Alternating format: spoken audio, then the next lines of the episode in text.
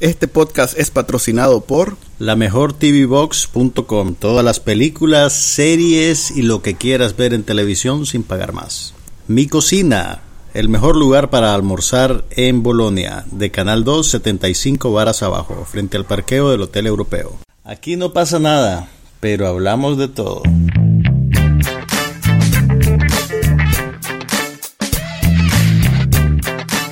Podcast sobre cine, TV, tecnología y todo lo demás.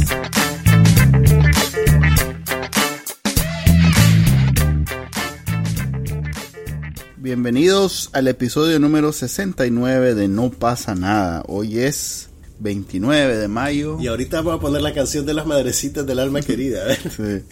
Esta es la edición de la madre. Esta es la edición de la madre, donde va a ser pura casualidad que algo que digamos le interese a cualquier madre. No, no, hay varias madres en el, en el gran, en el amplio público de este podcast. De hecho, vamos a hablar por eso, del Día de la Madre del Rey Arturo. bueno, también vamos a hablar un poquito de la Mujer Maravilla, aunque no la hemos visto todavía. La cual no es madre, así que no... Eso no lo sabemos todavía, no hemos visto la película. No creo que le han puesto chihuín en... Pero bueno. están guardando para la secuela, La Mujer Maravilla Junior. Empecemos. Mi nombre es Manuel Díaz. Y Juan Carlos Ampie. Y este es el podcast No pasa nada. Vamos a hablar hoy de los fantasmas del Caribe, pero antes vamos a hablar del Rey Arturo. Que anticipo que Manuel les va a decir que es la mejor película jamás filmada de todos los tiempos porque es dirigida por Guy Ritchie, que es básicamente el padre intelectual de Manuel Díaz. Toda su filosofía de vida, él la tomó de las películas de Guy Ritchie. Debo decir... Incluso trató de casarse con Madonna, pero no lo dejaron. ¿Quién? ¿La esposa de Guy Ritchie? Miss Ritchie. A ver. ¿Qué te pareció la película? A ver, empecemos por el principio. ¿Qué me parece la película? Me pareció muy buena. Creo que algunas escenas se extendieron demasiado. no estoy seguro que sea culpa de Guy Ritchie, pero oh, lo, que sí es bueno es que está pues su firma eh, tiene un estilo muy identificado. Hay, acción en cámara lenta y de repente en cámara rápida y un grupo de amiguetes que se llevan súper bien y que son brothers. Así es. ¡Yay! Pues sí, esa es la firma de Guy Ritchie. Ok. Está muy bien hecha. ¿De verdad te gustó? Sí, me gustó. Pues, como te digo, algunas escenas se extendieron. Probablemente eh, hubiera sido mejor si hubiera durado una media hora menos. Pero creo que las escenas extendidas eran exigencia del, del estudio porque no suele hacer eso. ¿Lograste ver el principio de la película o no lo viste del todo? Ah, en serio no lo he visto. No viste el principio de la película no lo he visto Todavía. Cierto, me perdí los primeros 3, 4 minutos. No, te perdiste como 10 minutos más bien. Sí. Era un prólogo bien largo. Pero bueno, ajá. Pero eso no matiza mucho tu, tu, opinión de la película, pues realmente. No. Más bien, probablemente sí. Te perdiste lo mejor de la película. ok, puede ser. Pero, a ver, e, él, nunca, por lo menos en, eh, hasta ahora, exceptuando, fíjate que hay algunas cositas de la última de que la vi un día, unos días antes de The Man from Uncle. Sí, The Man from Uncle. La volviste a ver. La tuve que, la volví a ver porque este que consta no tiene absolutamente nada que ver con el Rey no tiene nada pero sí es la, la, anterior de Guy Ritchie como hace películas cada 3, 4 años este pues para refrescamiento y además es buena pues. Y tenía tres años de no verla pues. Este como como ahora no, no, veo televisión así de pasar canales una de las cosas que me he perdido es ver películas dos veces pues. eh, y sí este sí estaba presente también Men from Uncle esas escenas repetidas donde explica lo que pasó. Lo que una, segunda pasada para que la audiencia se entere. Entienda lo que pasó. Sí, eso creo que. Oye, eso, lo tiene desde, eso lo tiene desde Lock, Stock and Two Smoking Barrels. Desde la película que hizo en el 97. No, no estoy seguro. Creo que. Sí, la hizo en el 97. no digo. No, ah, ¿No te acordás que en eso esté. Ah, okay. No estoy seguro que sea así de. O sea, a ver. Sí recuerdo en Sherlock y en. este, y en Snatch un par de escenas explicativas, pero eran más, este, no es, a ver, no explicativas, sino la misma escena desde otro punto de vista. Sí. Creo que es más obvio pero últimamente. Ese, es un recurso común, o sea, no, no lo inventó él. No, y para nada, es más, es parte del, lenguaje De hecho, usualmente muchas películas de esas que un grupo de gente se junta para hacer un robo y esas cosas, recurren mucho a ese tipo de, cuestión. Sí, lo disimulaba mejor en, tal vez en las anteriores, incluso en el mismo Sherlock la disimulaba porque sí hacían, hacían muchas escenas donde era imposible notar todos los elementos y después los explicaba. Sí. Pero creo que ya en estas últimas dos recientes fue más una cuestión de explicar que de volver a vivir. Confuso en principio. no, al revés. Era común antes cuando era demasiado confuso y entonces era un segundo vistazo. No sé qué decirte. Yo creo que venimos de la mejor película de Guy Ritchie que para mí es The Man from mm, Uncle. No, hombre, Snatch es una obra maestra. Déjame, déjame compartir mi opinión. Pues. The Man from Uncle fue para mí la mejor película de Guy Ritchie. Y ahorita tenemos la peor película de Guy Ritchie. Sí. Te lo digo por lo siguiente. ¿Viste Revolver? Sí, sí, vi Revolver. Creo que este está peor. Te voy a decir por qué. O sea, yo, yo entiendo que cuando un director hace una película le tiene que poner su impronta personal pero la impronta personal de Guy Ritchie en este caso no le aporta nada al material y siento que lo están forzando por hacerlo demasiado anacrónico.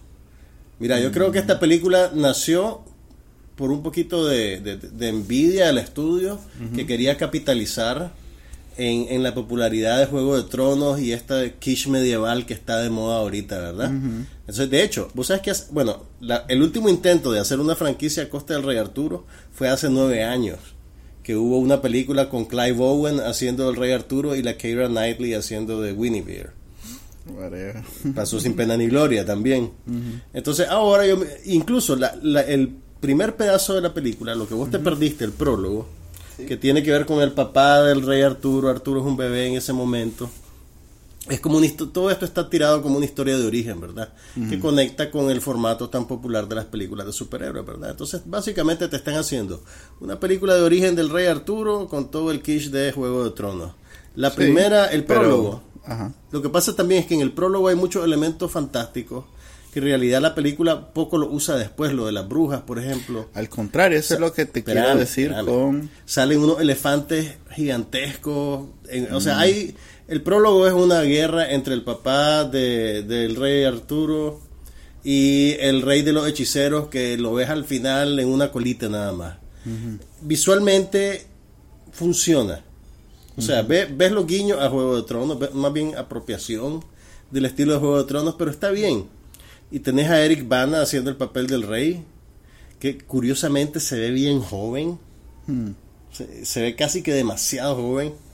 Pero digamos que ese prólogo lo pichean en serio, ¿me entendés lo que te quiero decir? El resto de la película, el tono es bien juguetón y medio cómico y como de que es donde brilla. Como de chavalada. Que es donde brilla Richie, pero... No sé si usaría la palabra brilla, pero... Si te gusta tanto Man from Uncle, que es una película, una comedia de acción. Sí. Es precisamente por ese humor seco, británico, o sea, donde o sea, el sabe explotar muy bien a los actores. O sea, no me molesta el humor seco y británico, pero sí me parece que esa dinámica de que los amiguetes y que cada uno tiene un apodo y que son brothers...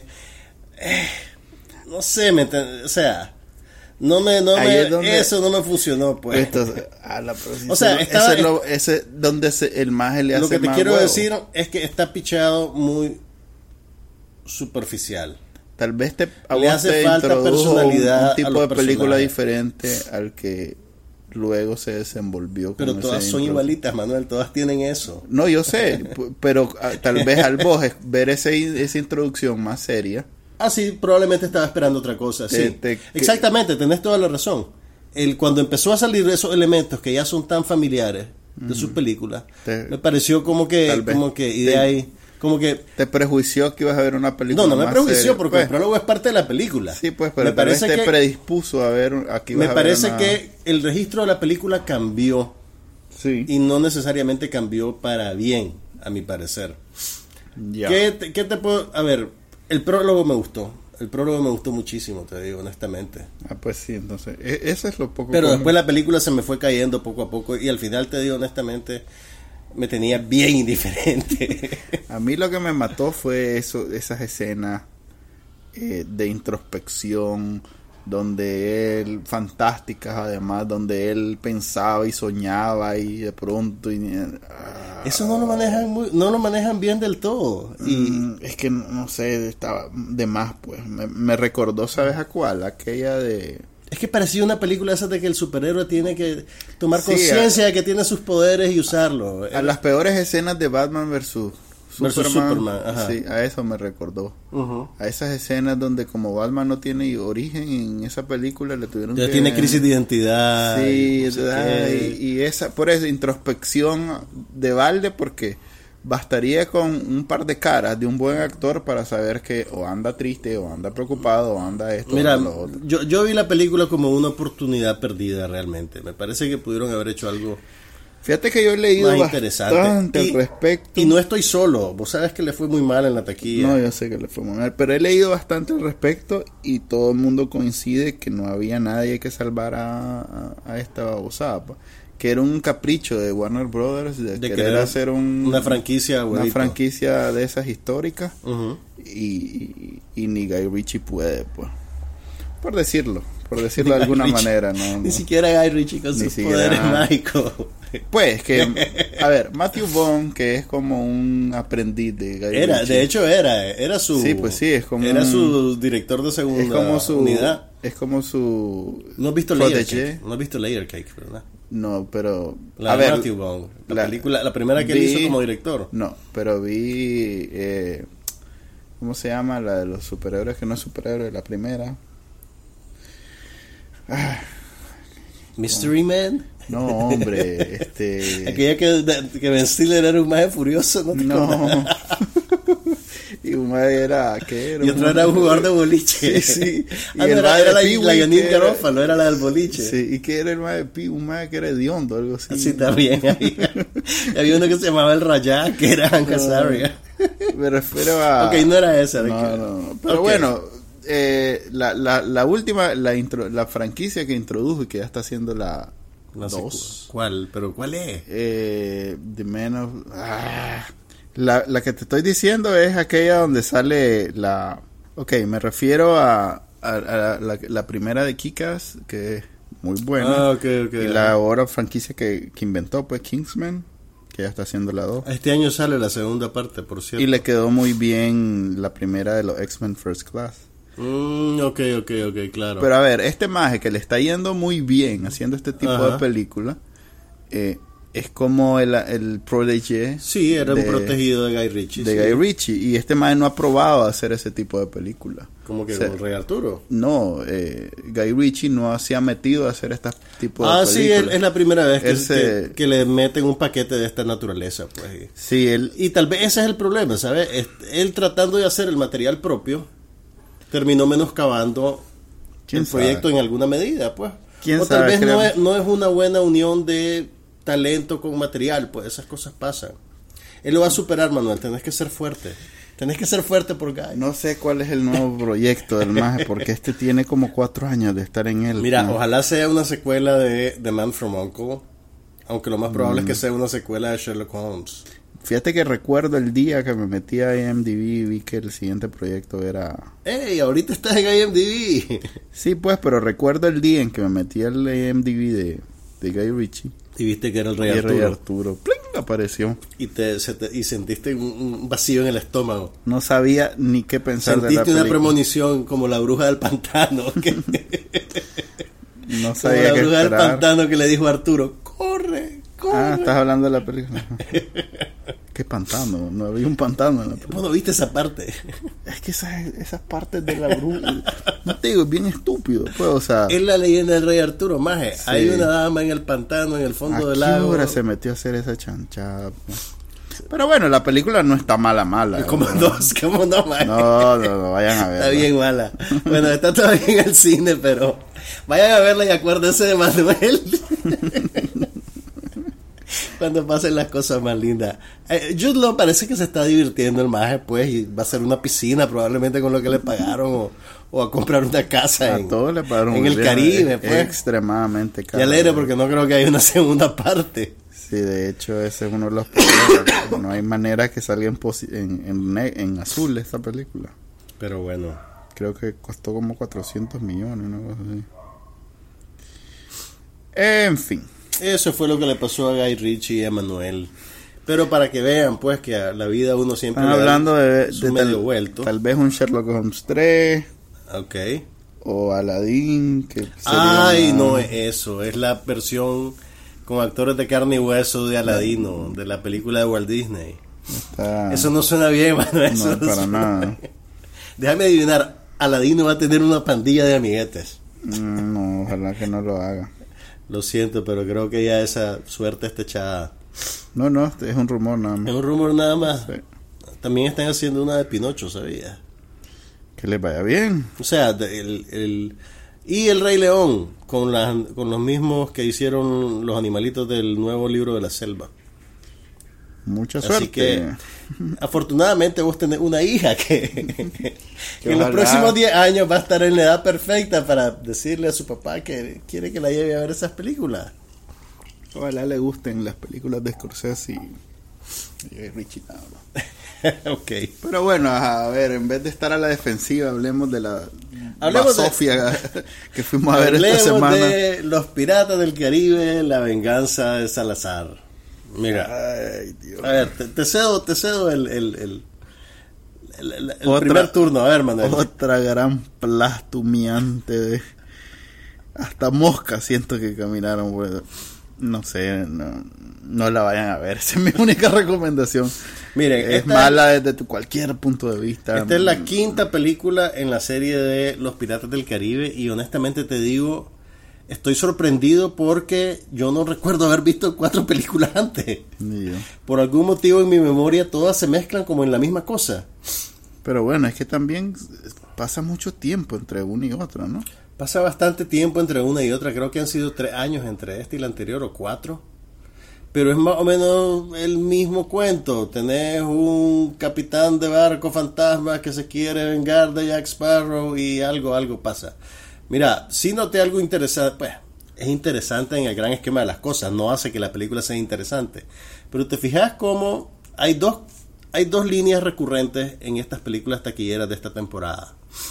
Tenés una gran preocupación por padres ausentes o ineficientes. Tenés toda la subtrama en esta película sobre el muchacho. A ver, creo que para esta película tiene un recambio generacional, entonces el muchacho y la muchacha de la película ya no son Orlando Bloom y la Keira Knightley, sino un muchachito que es como el hijo de Orlando Bloom y la Keira Knightley. Lo cual no tiene sentido porque sigue siendo Jack Sparrow. Exactamente. y el muchachito quiere liberar a su papá de la maldición que lo mantiene bajo el agua eh, a, bordo del barco el holandés Ya la contaste. Es la premisa nada más. Y ese uno, mira, uno de los grandes problemas de la película es que el muchachito ese no, no, no tiene presencia, ¿me entendés? Está supuesto a que te importe lo que le pase a él y, no se registra como personaje. En cambio, la muchacha, que se llama Katy, Katy, Karina, no me acuerdo el nombre, Smith, en la película, también anda buscando a un padre ausente, pero la actriz... Ya la contaste ahora sí. Ok, pero la actriz es mucho mejor, hasta se parece a la, a la Nicole Kidman cuando era jovencita. Se llama Kaya Scodelario y la hemos visto porque también sale en la franquicia de The Maze Runner. Eh, y fue descubierta por la directora británica Andrea Arnold, que es una de las mejores directoras europeas del momento, en una versión que hizo de Cumbre Borrascosas hace como 5 o 6 años. Por cierto, esa versión de Cumbre Borrascosas creo que está en Netflix, así que la pueden ver. Esta muchacha es lo mejor de la película y merece mm. una mejor película que la que tiene aquí. Lo cual no es muy difícil, en No es muy difícil, pero bueno. Y la otra, o sea, tener ese tema recurrente del padre ausente, el padre tóxico, que también estaba en Guardianes de la Galaxia segunda parte. Pero eso del padre ausente es simplemente un resultado de que los actores principales son hombres. Pero también es un resultado de que la audiencia primaria de esta película creo que son leyendo muy hombres adolescentes para los cuales su principal relación todavía es su relación con su papá y su mamá.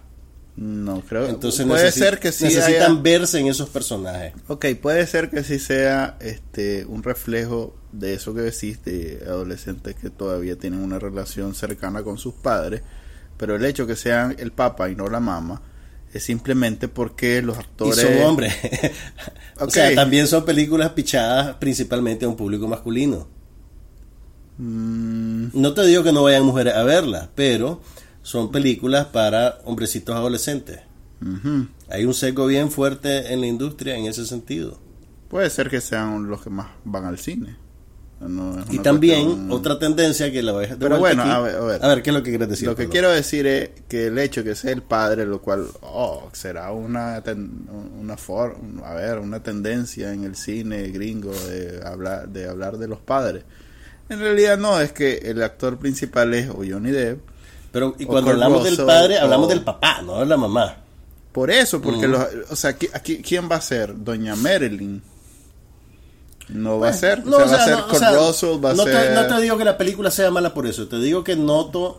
Ok, yo digo que la explicación de eso. la explicación de eso es que son actores hombres, los que contratan y, de lo que hay un montón en Hollywood y no necesariamente mujeres mayores de 50 años. Y la otra cosa que noté recurrente aquí, que en realidad en esta película es absolutamente innecesaria, es que te agarran a un actor maduro y te lo rejuvenecen para, por lo menos en Guardianes de la Galaxia era, era parte de la historia. Era parte de la historia y era apropiado, creo yo. Acá hay una escena corta en la que te, es un flashback donde te muestran por qué el pirata que interpreta a Javier Bardem detesta a Jack Sparrow y se quiere vengar de él. Y, te pone a Johnny Depp rejuvenecido. Es la historia de origen de Jack Sparrow, de hecho. Es la historia de origen de Jack Sparrow y también de Javier Bardem, pero... El cual hasta ahora lo conocemos, pero Jack Sparrow sí es... Eso, eso podría haber seguido con una línea de diálogo. ¿Me entendés? Pero hay toda una escena en la película donde... Es el póster, de hecho, de la película. También. Johnny Depp joven, o sea que... Entonces, ¿sabes qué es lo que eso quiere decir, verdad? Que Johnny Depp va a poder pasar haciendo a Jack Sparrow por los próximos 30, 40 años. Es que Si suficiente gente va a ver esta película... Ay, sí, sí, suficientemente. Probablemente suficiente. Y Piratas del Caribe eh, va a tener otra parte y otra parte y otra parte, o sea que ahí para rato. Pues, está bien por Johnny Depp, en realidad que no le ha ido muy bien últimamente y está bueno que tenga por lo menos para...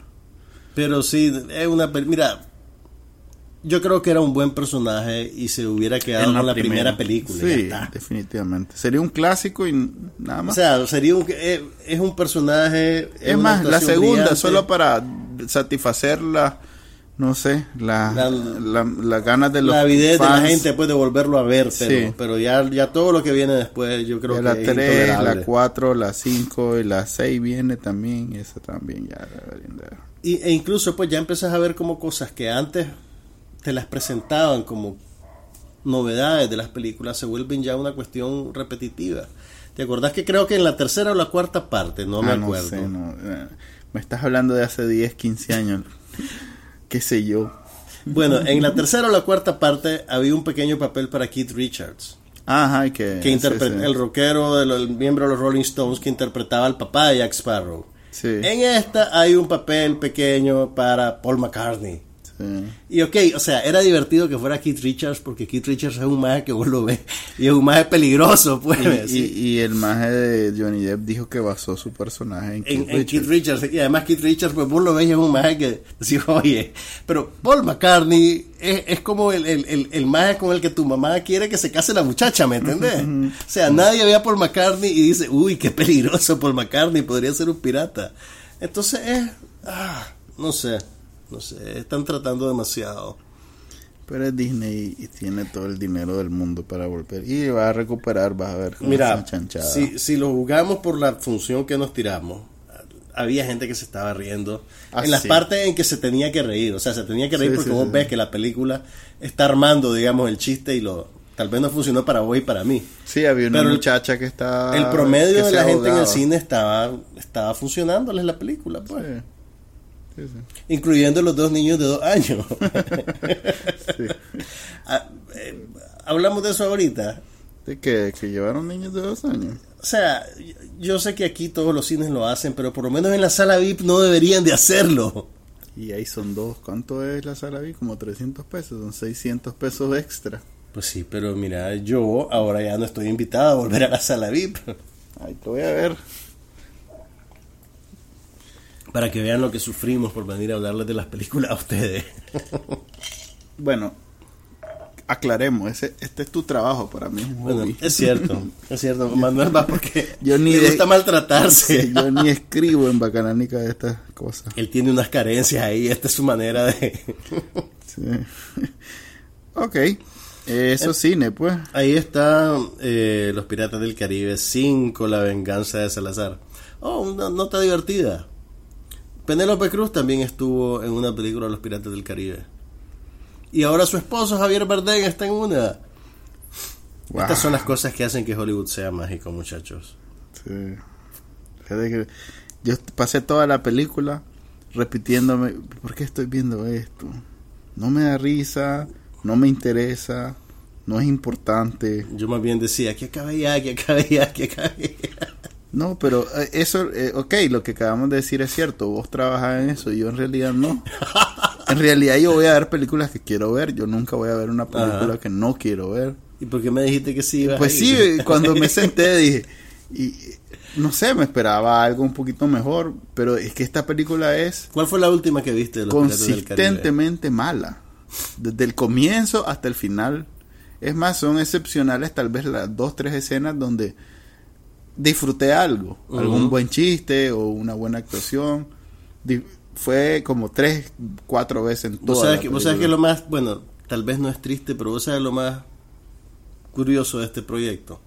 Los directores son un par de noruegos que estuvieron nominados al Oscar en la categoría de Mejor Película en Lengua Extranjera hace tres años, por una película que se llama Kon-Tiki, que es sobre un explorador que quiso demostrar que el, que el que los indígenas de Sudamérica podían cruzar en balsa hasta las islas del Océano Índico. ¿Qué es documental? No, no, no, es una dramatización de esta historia de la vida real. Ah, Entonces este hombre básicamente hizo ese trayecto en una balsa similar a la que hubieran usado los indios sudamericanos en el siglo no sé cuánto, para probar su punto, pues.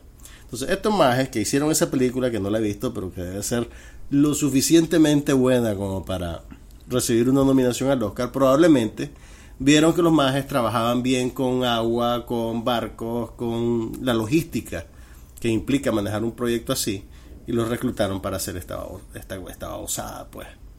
Espero les hayan pagado bien.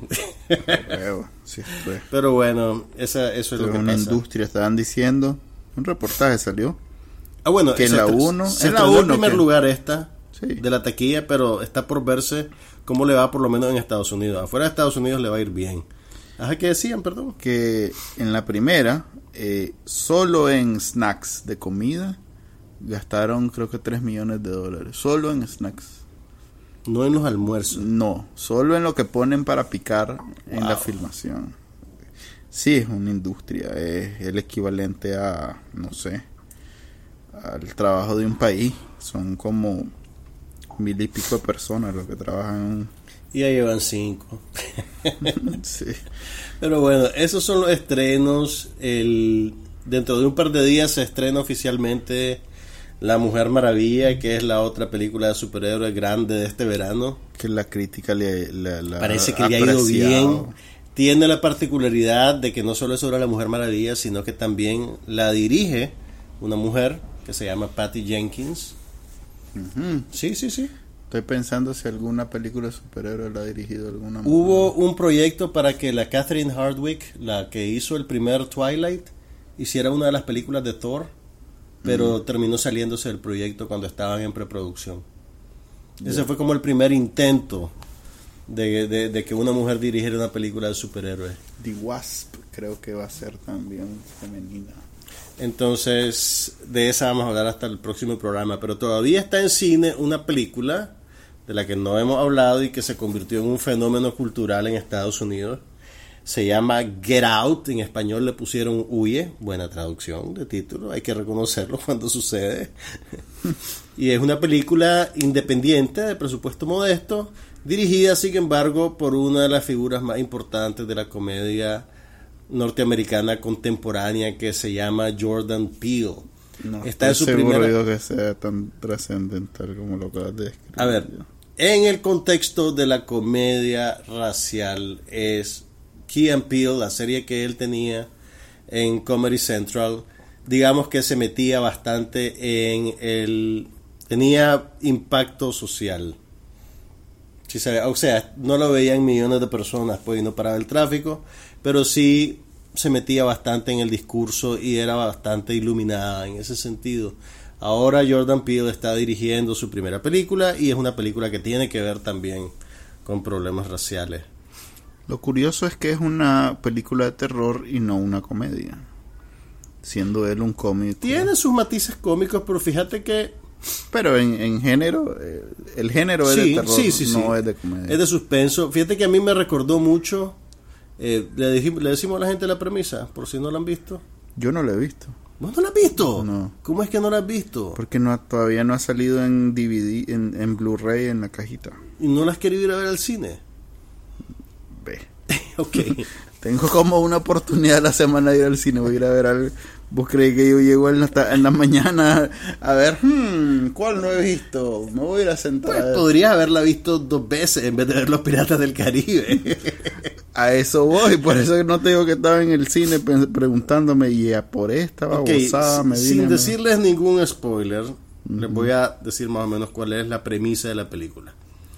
La premisa de la película es seguir a ver, el protagonista que lo interpreta el actor inglés Daniel Kaluuya es un muchacho negro de éxito urbano en Estados Unidos que tiene una novia blanca. Y su novia blanca lo invita a ir un fin de semana a casa de sus padres para conocerlo. Y él, durante ese fin de semana, digamos que se enfrenta a una situación extraordinaria que refleja cuán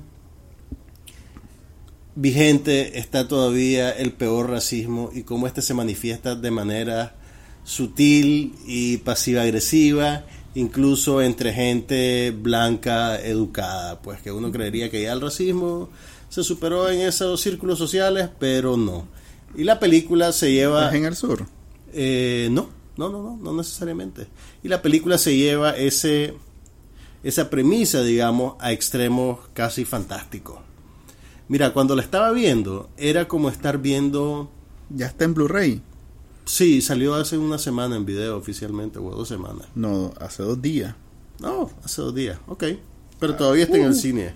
La voy a ver mañana. Hoy mismo la voy a ver. Mira, es parecía, ¿sabes cómo qué? Como un capítulo de La Dimensión Desconocida. ¿Vos viste alguna vez La Dimensión Desconocida? Sí, claro, claro. Es una historia así que Parece una de Black Es crítica o, un capítulo de Black Mirror, pero sin el, sin el enfoque en la cuestión tecnológica. Es una cuestión que vos, vos podés notar que es una crítica social manejada con ciertos eh, requiebres fantásticos y, como una pieza de suspenso.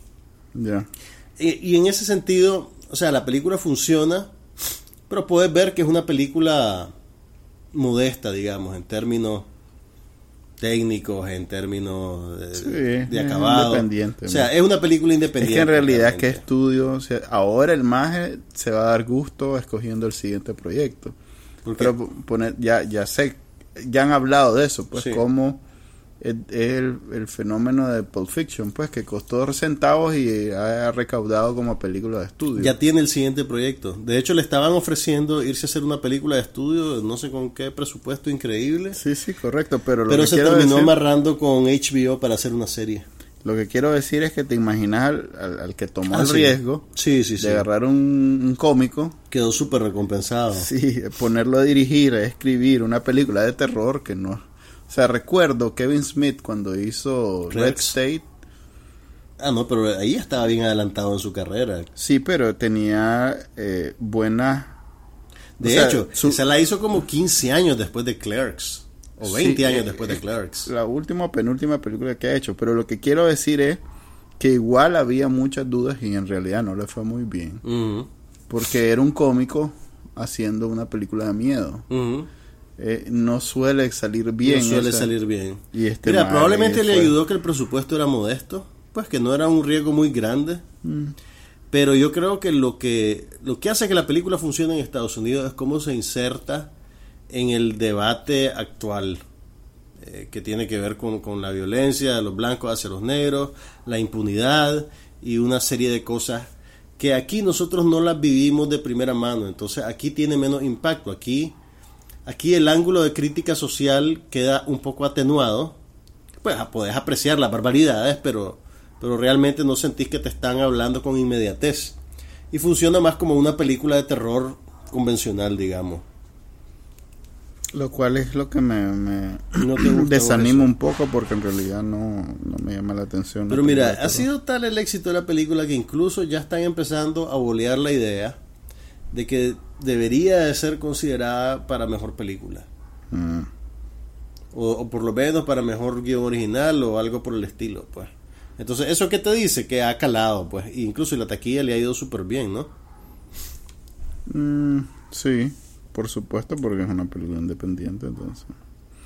Pero bueno, hoy la veo. Todavía está en el cine y ahí anda circulando en video por otros lugares. Así que traten de darle chance porque vale la pena. Ok, eh, televisión. Voy al día ya con Handmaid's Tale. A ver, contame cómo te... ¿Hablamos de Handmaid's Tale la vez pasada? Pues vos me la recomendaste que la viera. A ver, ¿cuál fue tu experiencia, Manuel? en la República de Gilead. ¿Sabes qué? Es... Obviamente no, no es el mismo... No es la misma premisa. Pero me recuerda mucho todo lo que pudo haber sido The Men on High Castle, algo así se llama la de Amazon. Oye, que todavía es, porque ya va por la segunda temporada y la siguen produciendo. Mm, sí, pero la segunda es aburridísima y no, pa. Esta sí está bien. Esta sí está muy buena. Eh, hay muchos mejores actores, mucha más riqueza en la trama, más sofisticada. La otra es, es bastante caricaturesca. Sí. Esta no, pues esta y está muy bien, en realidad está muy bien, es medio deprimente, pero... pero es interesante ver eh, cómo se logra enlazar con la realidad, sobre todo actual. sí, ¿no? Y, también... Probablemente hace cinco años hubiera sido más fantasiosa. Sí. Porque pues nos sentíamos que estábamos en un mundo más progresista. Pero después del Brexit y y Donald Trump. Donald Trump no, no deja de tener bastantes raíces en la realidad. Entonces sí, da miedo, pero es un buen eh, cuento de, de cautionary tale, ¿cómo se llama? Es un cuento aleccionador. Sí, es una buena advertencia de lo que puede pasar si nos dejamos.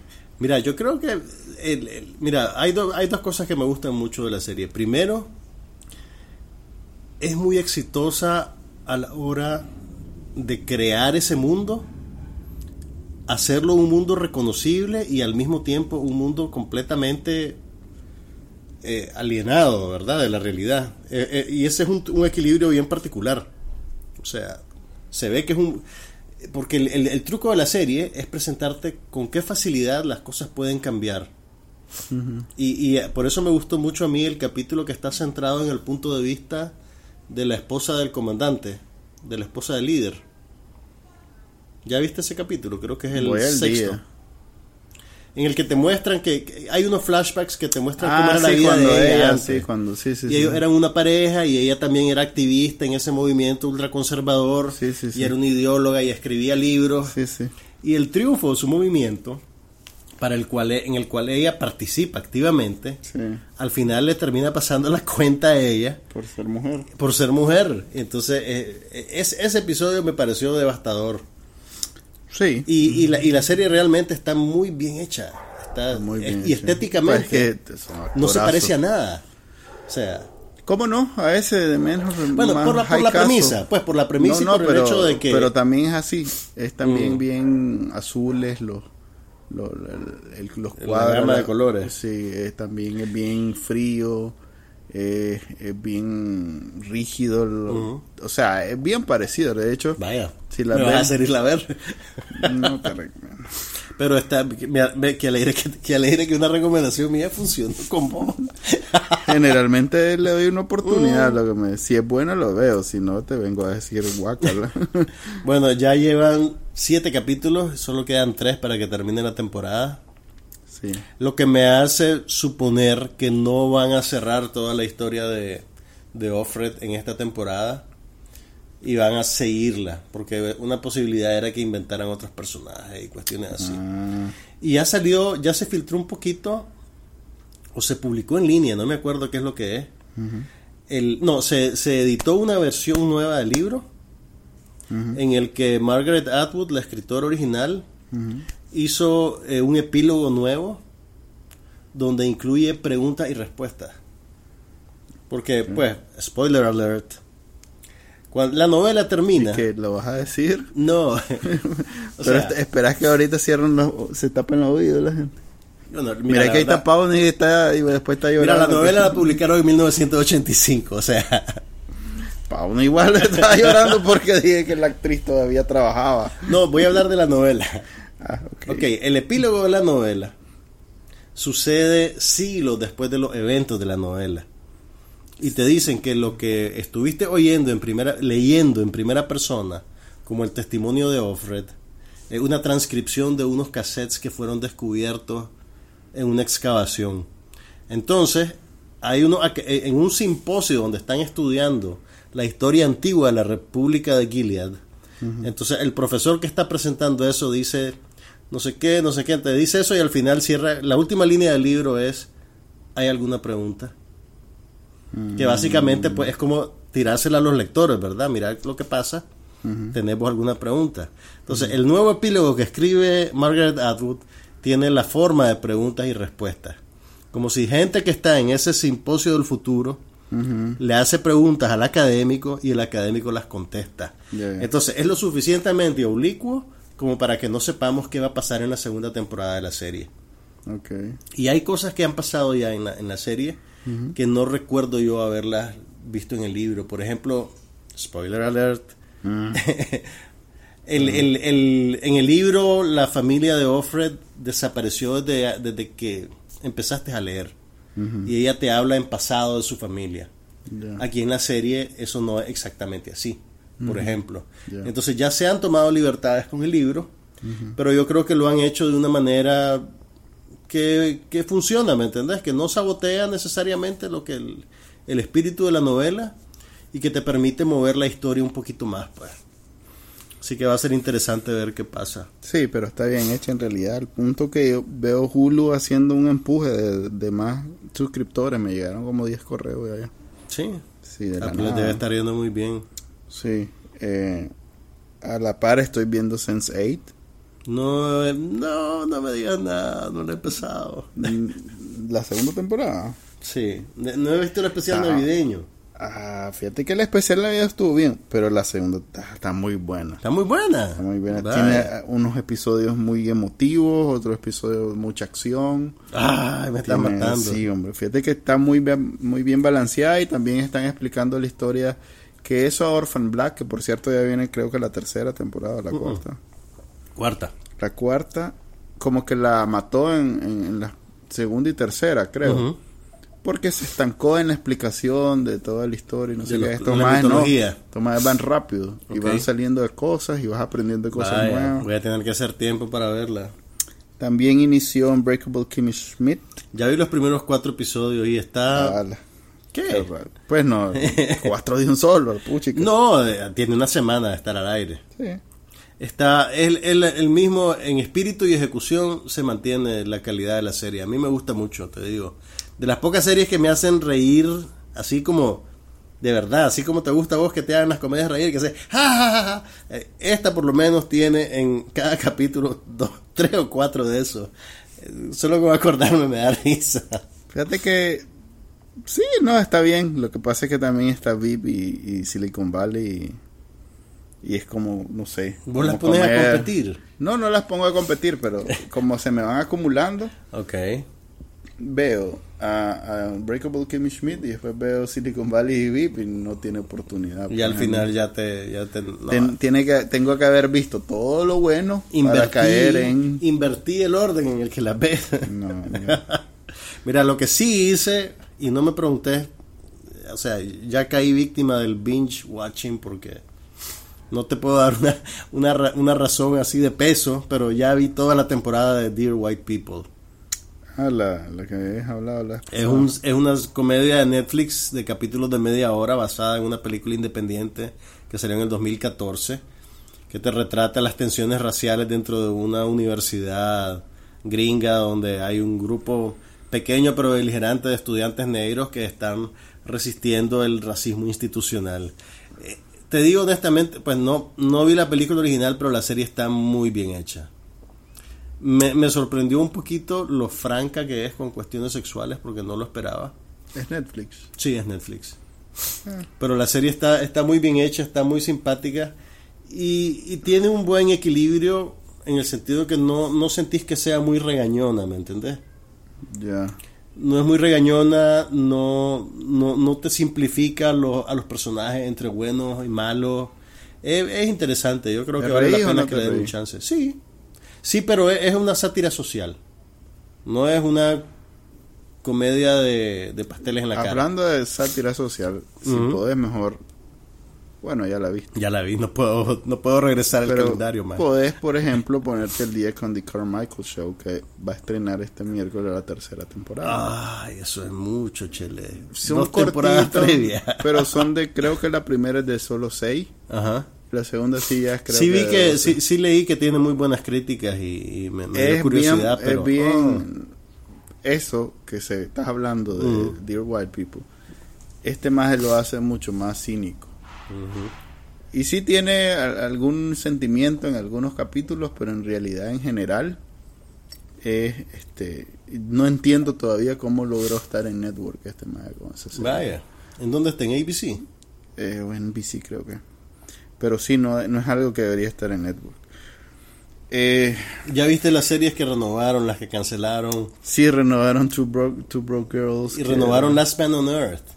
Sí, renovaron, renovaron Last Man on Earth. Sale la, ¿cómo se llama? La, la del SNL. se sale un montón de gente SNL. Se va la Sashir Semeira, se va la... Espérate, ¿cómo se llama? Ay, a mí me cae Se ve el más, el uncle. se va el drunk uncle. Drunk uncle, o sea. Bobby Moynihan se va. Y se va también. Ay, esta más que me cae bien. Ay. La que es el papel de la profesora de poesía. Vanessa Bayer. Se van esos tres, por lo menos hasta ahorita, que los anuncien públicamente. Eh, hoy inicia House of Cards a las 10 de la noche. ¡No! Sí. Tengo que ver. Nos vemos. Tengo que ver House of Cards. Eh, y hay un montón de chanchada ahorita en la televisión. Eso es lo peor. Fíjate que yo veo. Como Manuel, se se refiere a la televisión de verano de Estados Unidos, que usualmente. No, hombre, me estoy. Guardan sus series premium. Sí, pues. y sacan cosas temporales para mientras viene de vuelta la, la, la serie espesa. ¿Qué estás viendo? No, The Americans está brutal. Ok. Pero cabe la posibilidad que sea su último. No sé si No, dijeron que iban a hacer dos temporadas más, Manuel. O sea. ¿Dos temporadas? Sí. No, creo que O sea, dos incluyendo esta. Ah, esta y una más creo y que ahí termina. sí, eso, que van a hacer una más. Incluso creo que la van a recortar. Mm, igual para. no sé. Igual es la que sí, van a recortar y que sí le van a dar una temporada más es a New Girl. Ah, ok, ok. Y la van a hacer cortita. Ah, bueno, sí, la renovaron, ¿viste? Sí, pero la van a hacer cortita. Cancelaron El Hijo de Zorn, que a mí me gustaba. Me daba mucha risa. Cancelaron también todas esas, el, el Blacklist, no sé qué. El solo le di como un capítulo. En, la serie como secundaria de Blacklist. Sí, sí, el, pero renovaron Blacklist. Blacklist 2, La Venganza. Eh, cancelaron Two Broke Girls, que la veía. Espérate, no me acabas de decir que la renovaron. No, la cancelaron. Ah, la cancelaron. Sí, hombre. Pero bueno. Creo que la que renovaron fue Don't Trust the Bee on Apartment Something. No, no, eso, tiene años de haberse acabado. Mm, ok. en fin, hoy empieza así. Eh, don. ¿Cómo se llama? Don, Don House of Cards. ¿Cómo se llama? Kevin eh, Spacey. No, hombre. Don Kevin. El presidente, ¿no? ¿Qué se llama? Scandal va a tener una temporada más. Pero ya va a ser la última. Bárbaro. Francis Underwood. Francis. Hoy empieza de nuevo. No he podido terminar de ver The Leftovers. Ya solo le queda un capítulo, más. Sí, pero no estoy al día. Le he visto solo como dos. Ah, bueno, hablando así de, de cosas que pueden ver en televisión. Así, bueno, ya, ya no es comercial porque ya el evento pasó. Pero, ¿te acordás que te había dicho que me habían invitado los organizadores de Centroamérica Cuenta a moderar una mesa sobre cine hecho literatura? en la que estaban presentes el escritor cubano Leonardo Padura, que es el autor de El hombre que amaba a los perros, la novela de mi vida, y además una serie de novelas detectivescas sobre un investigador cubano que vive en, La Habana, en la isla, en la época contemporánea, que se llama Mario Conde y que son muy, muy populares.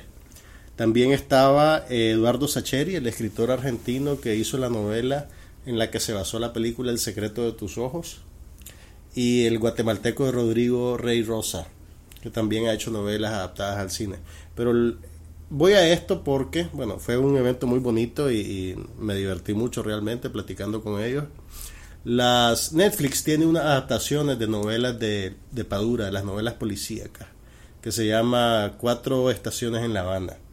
Y vale la pena que la vean. Es, es un poquito el modelo de la, de la serie de Sherlock, que cada capítulo es como una película de hora y media y cada uno es uno de los libros, pues. ¿Y, quién hace eso? Eh, Jorge Perurugorría, el actor cubano. No digo, ¿quién?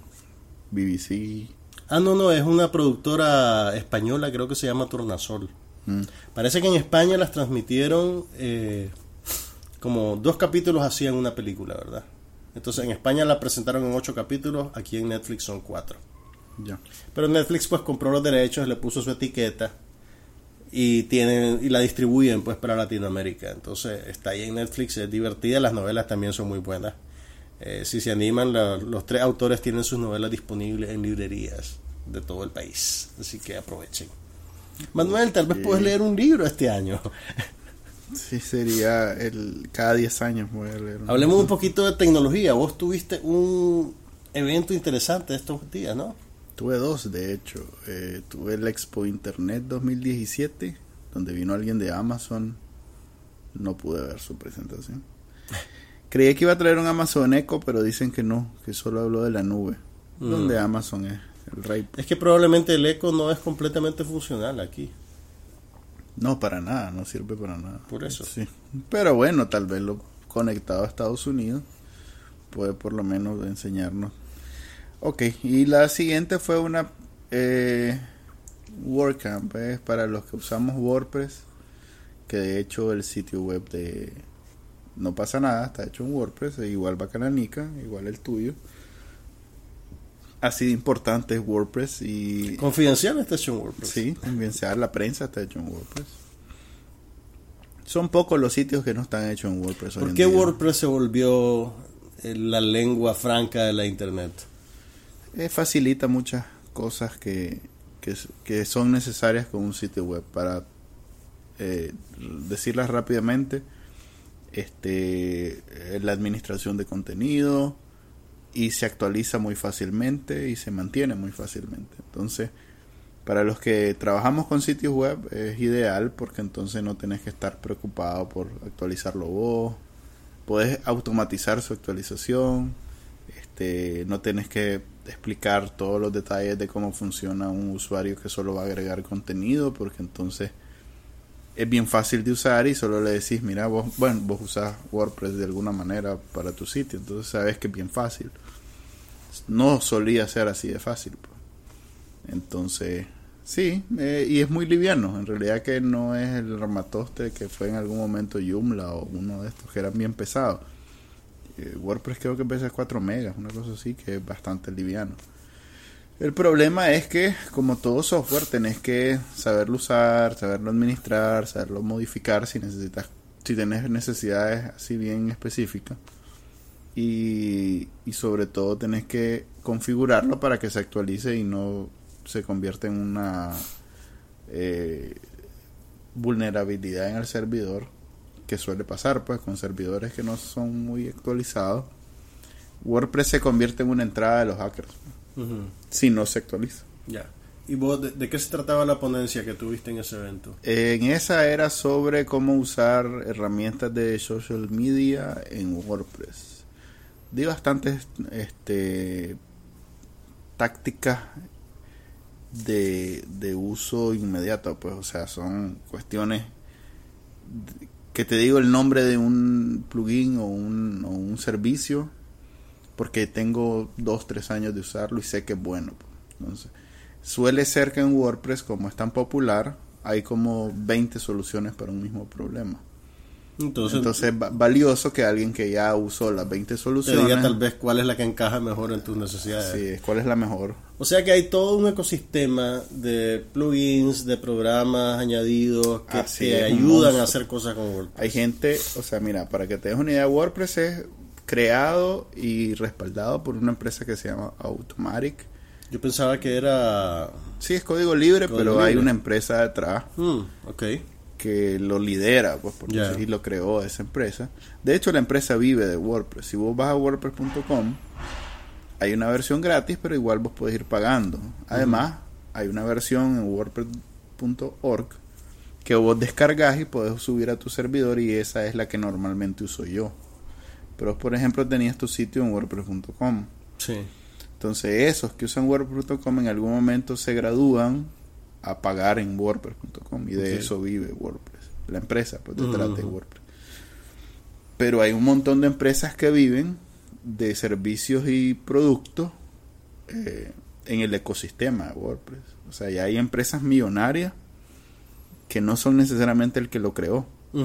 Y ahí, o sea, ahí andábamos 200 personas que vivimos de WordPress. O sea, en Nicaragua, que no es un lugar muy tecnológico, es llamativo que pues, 200 personas vivan de y este era un evento local, no había gente de Centroamérica. Era ¿Cómo no? Había gente de Costa Rica, de Argentina, de, o sea, es que es lo WordCamp, son bien, eh, la empresa esta impulsa mucho la comunidad.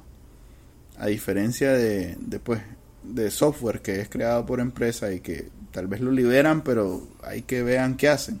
Estos no, estos sí son... Y todas las otras empresas también empujan mucho a este tipo de eventos. Entonces sí había gente de Costa Rica, de... ¿Cómo es? De Argentina, de Estados Unidos, eh, locales que no son necesariamente nicas. Pues hay un, por ejemplo, hay una empresa en Granada que no está en Granada realmente, pues está en el mundo, pero el, el CEO está en Granada, entonces vino a dar una charla a él. A pesar que su equipo de trabajo está en varios lugares del mundo. Pues. Entonces sí es bien entre, pues para los que vivimos de esto es un buen momento de conocerse, de platicar, de aprender y sí estuvo, fue un éxito porque normalmente eran de 20, 30 personas, este fue de 200 y se llenó y, y hubieron gente que se quedó fuera porque no compró a tiempo. Y como 10 empresas apoyaron, y no de empresas nicas nada más, sino empresas grandes de fuera del país, internacionales. Qué bien, enhorabuena a la comunidad de WordPress sí, Nicaragua. Estuvo bueno, felicidades a los organizadores. Este, ¿Esto lo hacen anual? Se supone que es anual, pero en Nicaragua tenía, mm, ya te digo, como cinco años de haberse hecho el último. Eh, y era mucho más modesto. Pues. Pero hay unos que son, por ejemplo, el de Miami hace como dos meses, tres meses. Fue, fue mucha gente de aquí que yo conozco. Pues. Y, igual, como es Miami, va mucha gente de Latinoamérica. Claro. Eh, el de Costa Rica va también gente de Nicaragua. Y así, pues. Depende de los que dan la charla también, porque si es una charla interesante, de hacer lo posible por ir, pues, y no son caros, entonces está bien, además que haces conexiones con gente que trabaja en lo mismo que vos y suele ser... Las empresas llevan mucho a reclutar ahí, te digo. Mandaban varios ahí tratando de captar nuevos talentos. pues sí. No hemos hablado de Twin Peaks. Lamentablemente. no vamos a entrar en detalles, solo sepan que Twin Peaks. Ya está. La serie. ¿Ya la viste? Ya, ya. Ya vi, vi los primeros dos capítulos. ¿Y que la liberaron? que No, lo que pasa es que. Ok, Twin Peaks es la serie de David Lynch que originalmente se transmitió entre 1990 y 1991 y que es considerada el origen de la nueva era dorada de la televisión. Eh, y milagrosamente, después de 25 años de estar fuera del aire, Lynch logró hacer un acuerdo con la cadena Showtime para producir una nueva temporada que tomó forma de 18 capítulos de una hora. Se estrenó el fin de semana pasado y Netflix adquirió los derechos para Latinoamérica. Entonces, en Showtime de Estados Unidos lo presentan el domingo en la noche y el lunes tenés los capítulos libres para Latinoamérica. Entonces, la semana pasada pusieron los dos primeros. Hubo una, hubo una cosa rara porque en, Estados Unidos como que quisieron capearse el Memorial Weekend, el, fin de semana ahorita, que es como el principio del verano. Entonces, los suscriptores de Showtime en línea podían ver los primeros cuatro capítulos. O, sea que en la caja ya están los cuatro. Probablemente en tu caja vas a encontrar los cuatro capítulos.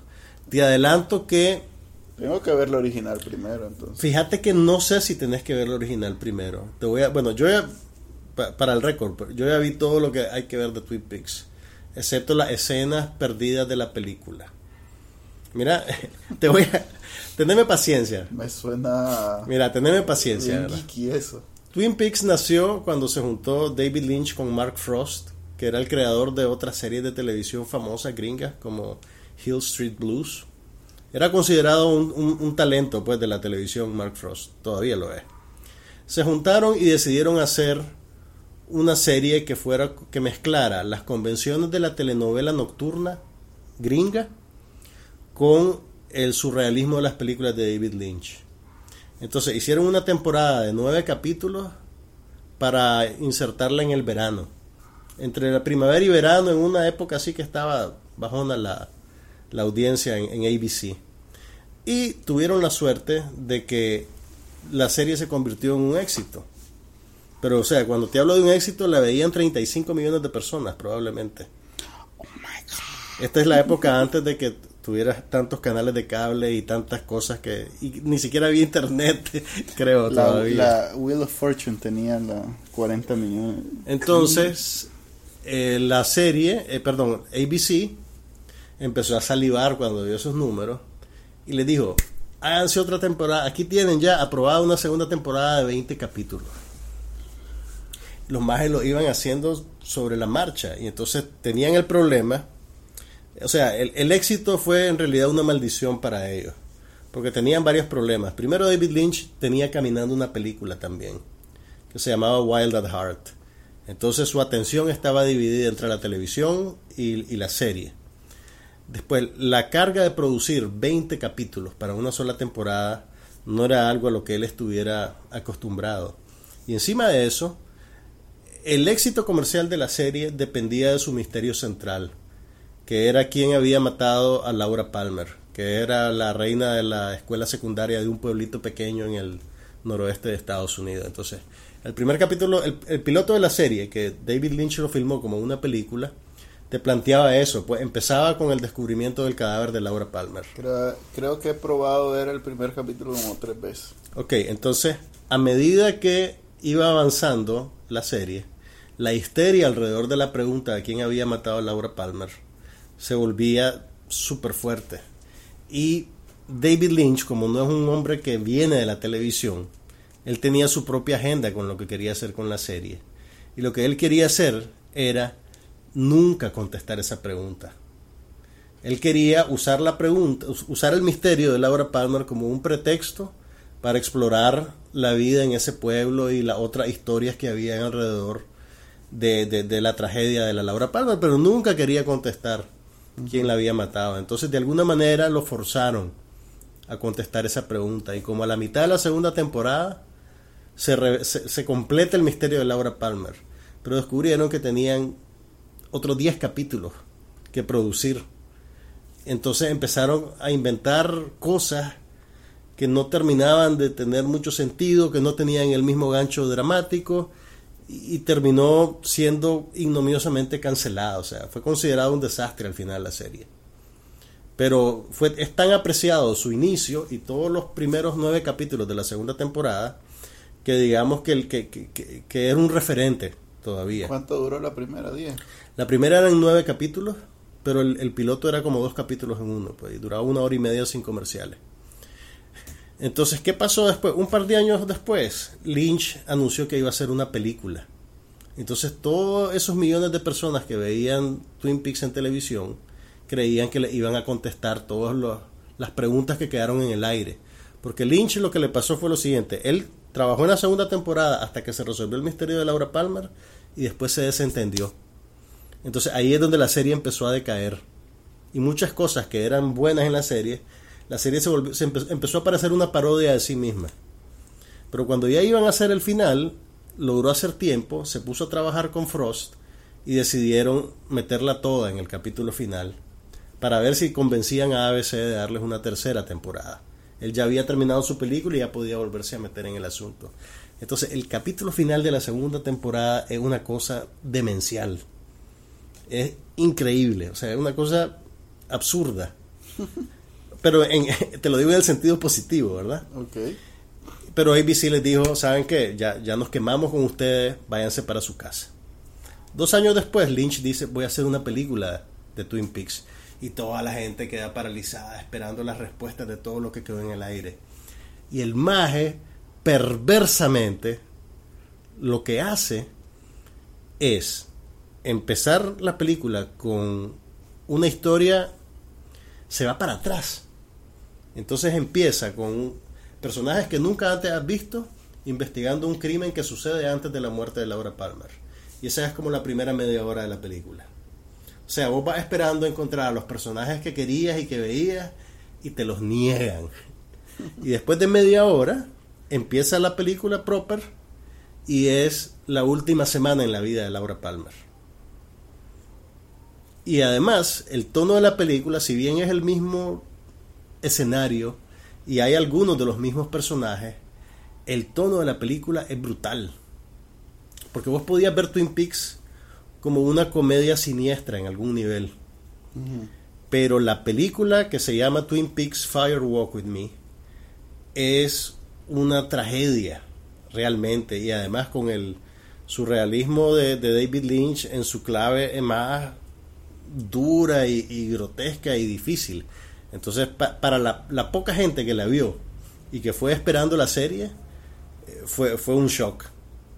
La estrenaron en el Festival de Cannes, por ejemplo, y la buchearon.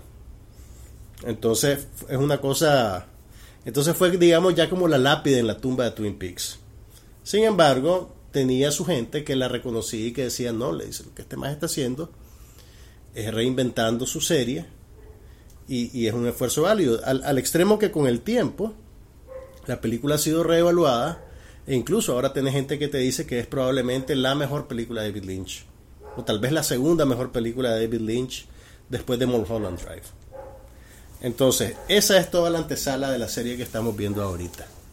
Entonces, ¿qué pasó? Eh, bueno, un asterisco simpático. la, la segunda temporada de Twin Peaks, te cuento un spoiler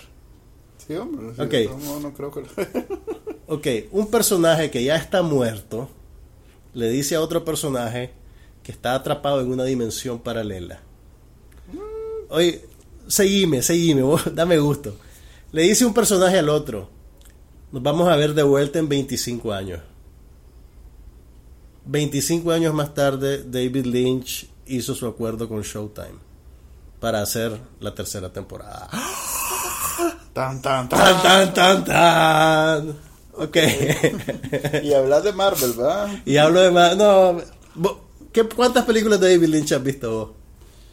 Eh, se me confunde con Fincher, fíjate. Chele, creo que vos no has visto ni una. Ahí tengo Mulholland Drive en lista para verla cuando no haya nada más que ver. Ah, la puta. Bueno, no. para ponerlo en perspectiva, David Lynch es uno de los mejores directores de cine de nuestros tiempos. Así dicen. Entonces, el hecho que David Lynch tenga ahorita o haya tenido pues la oportunidad de básicamente, mira, además toma en cuenta lo siguiente, David Lynch, que es uno de los mejores directores de nuestros tiempos, tiene casi como 11 años que no producía ninguna película, ni ninguna televisión, ni nada para televisión, ¿verdad? Entonces, básicamente, un estudio vino y le dijo, toma David, aquí tenés plata para que hagas una película de 18 horas Porque él la ha presentado así. Él dice, esta serie es realmente una película de 18 horas.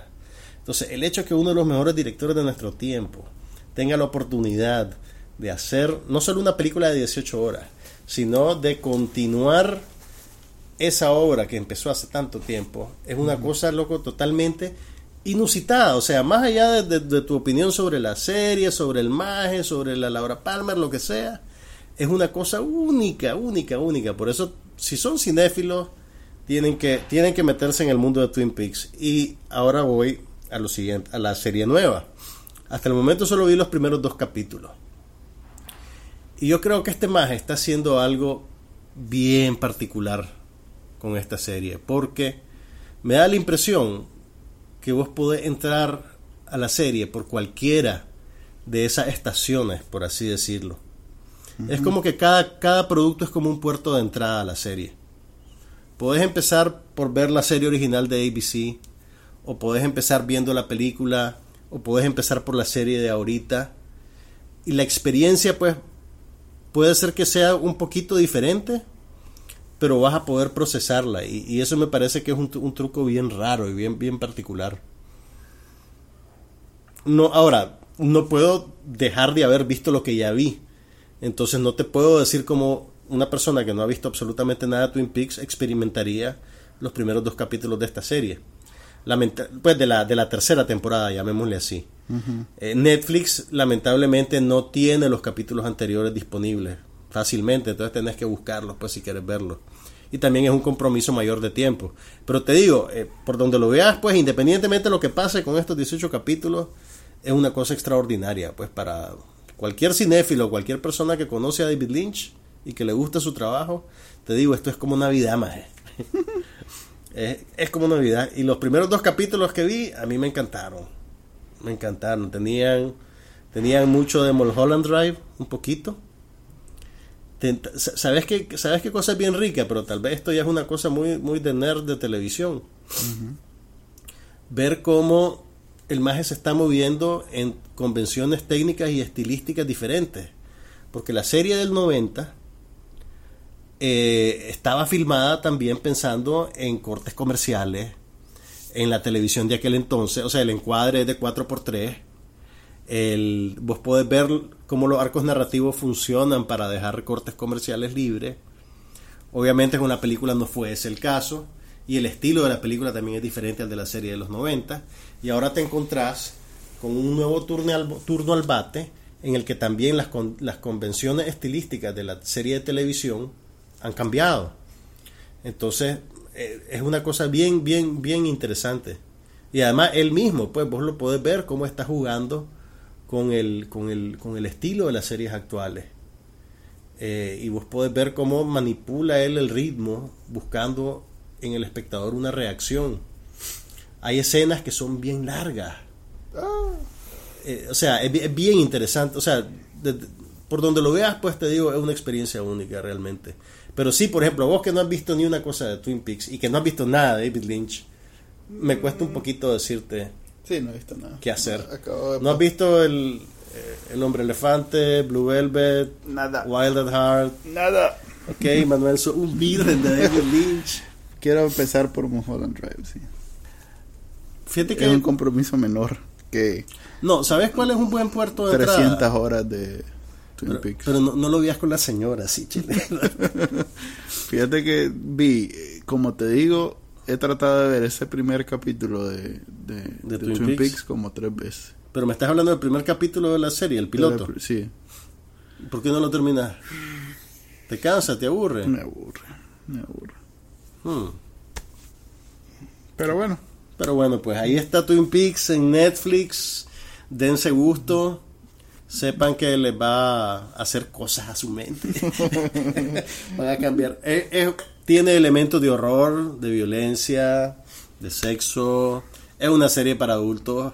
No la vean con su abuelita, a no ser que su abuelita sea una mujer de vanguardia y que tenga alta tolerancia al sexo, la violencia. Pero hay rock and roll. El rock and roll. Eh, sí, sí, hay, hay, algo de rock and roll, chale. Bueno. Ok, eso fue ya. Eso fue esta edición. Después del gran. Especial de las madres. sí. Twin Peaks es perfecto para mamá. Sí. Después de ese de esa monografía sobre de David Lynch. Loco, es que no es que es que no puedo terminar de explicarte lo maravilloso que es esto que está pasando. Ya saben las madrecitas. David Lynch de de, ¿cómo es? de Día de, la Madre. Del Día de la Madre. Nos vemos pues, este es el episodio 69, no pasa nada. Se despide Manuel Díaz. Y Juan Carlos Pie y por cierto, la próxima vez vamos a estar hablando de eh, La Mujer Maravilla y tal vez, tal vez el otro estreno, ¿cómo es que se llama? El otro estreno. Eh, eh, Baywatch. Baywatch. Vamos a ver Baywatch, mae. Y espérate, espérate, espérate. Homecoming. La de Herbes. La de Herbes. Manuel se muere por ver la de Herbes. Brother. Salma Hayek. Salma Hayek. Sale cinco minutos morderé la el, morderé el, el leño. Mae, no hablamos del Festival de Cannes, pero bueno, eso se queda para igual no traen esas películas. Sí, ninguna de esas van a ir. Nos, vemos. Bye. Aquí no pasa nada, pero hablamos de todo.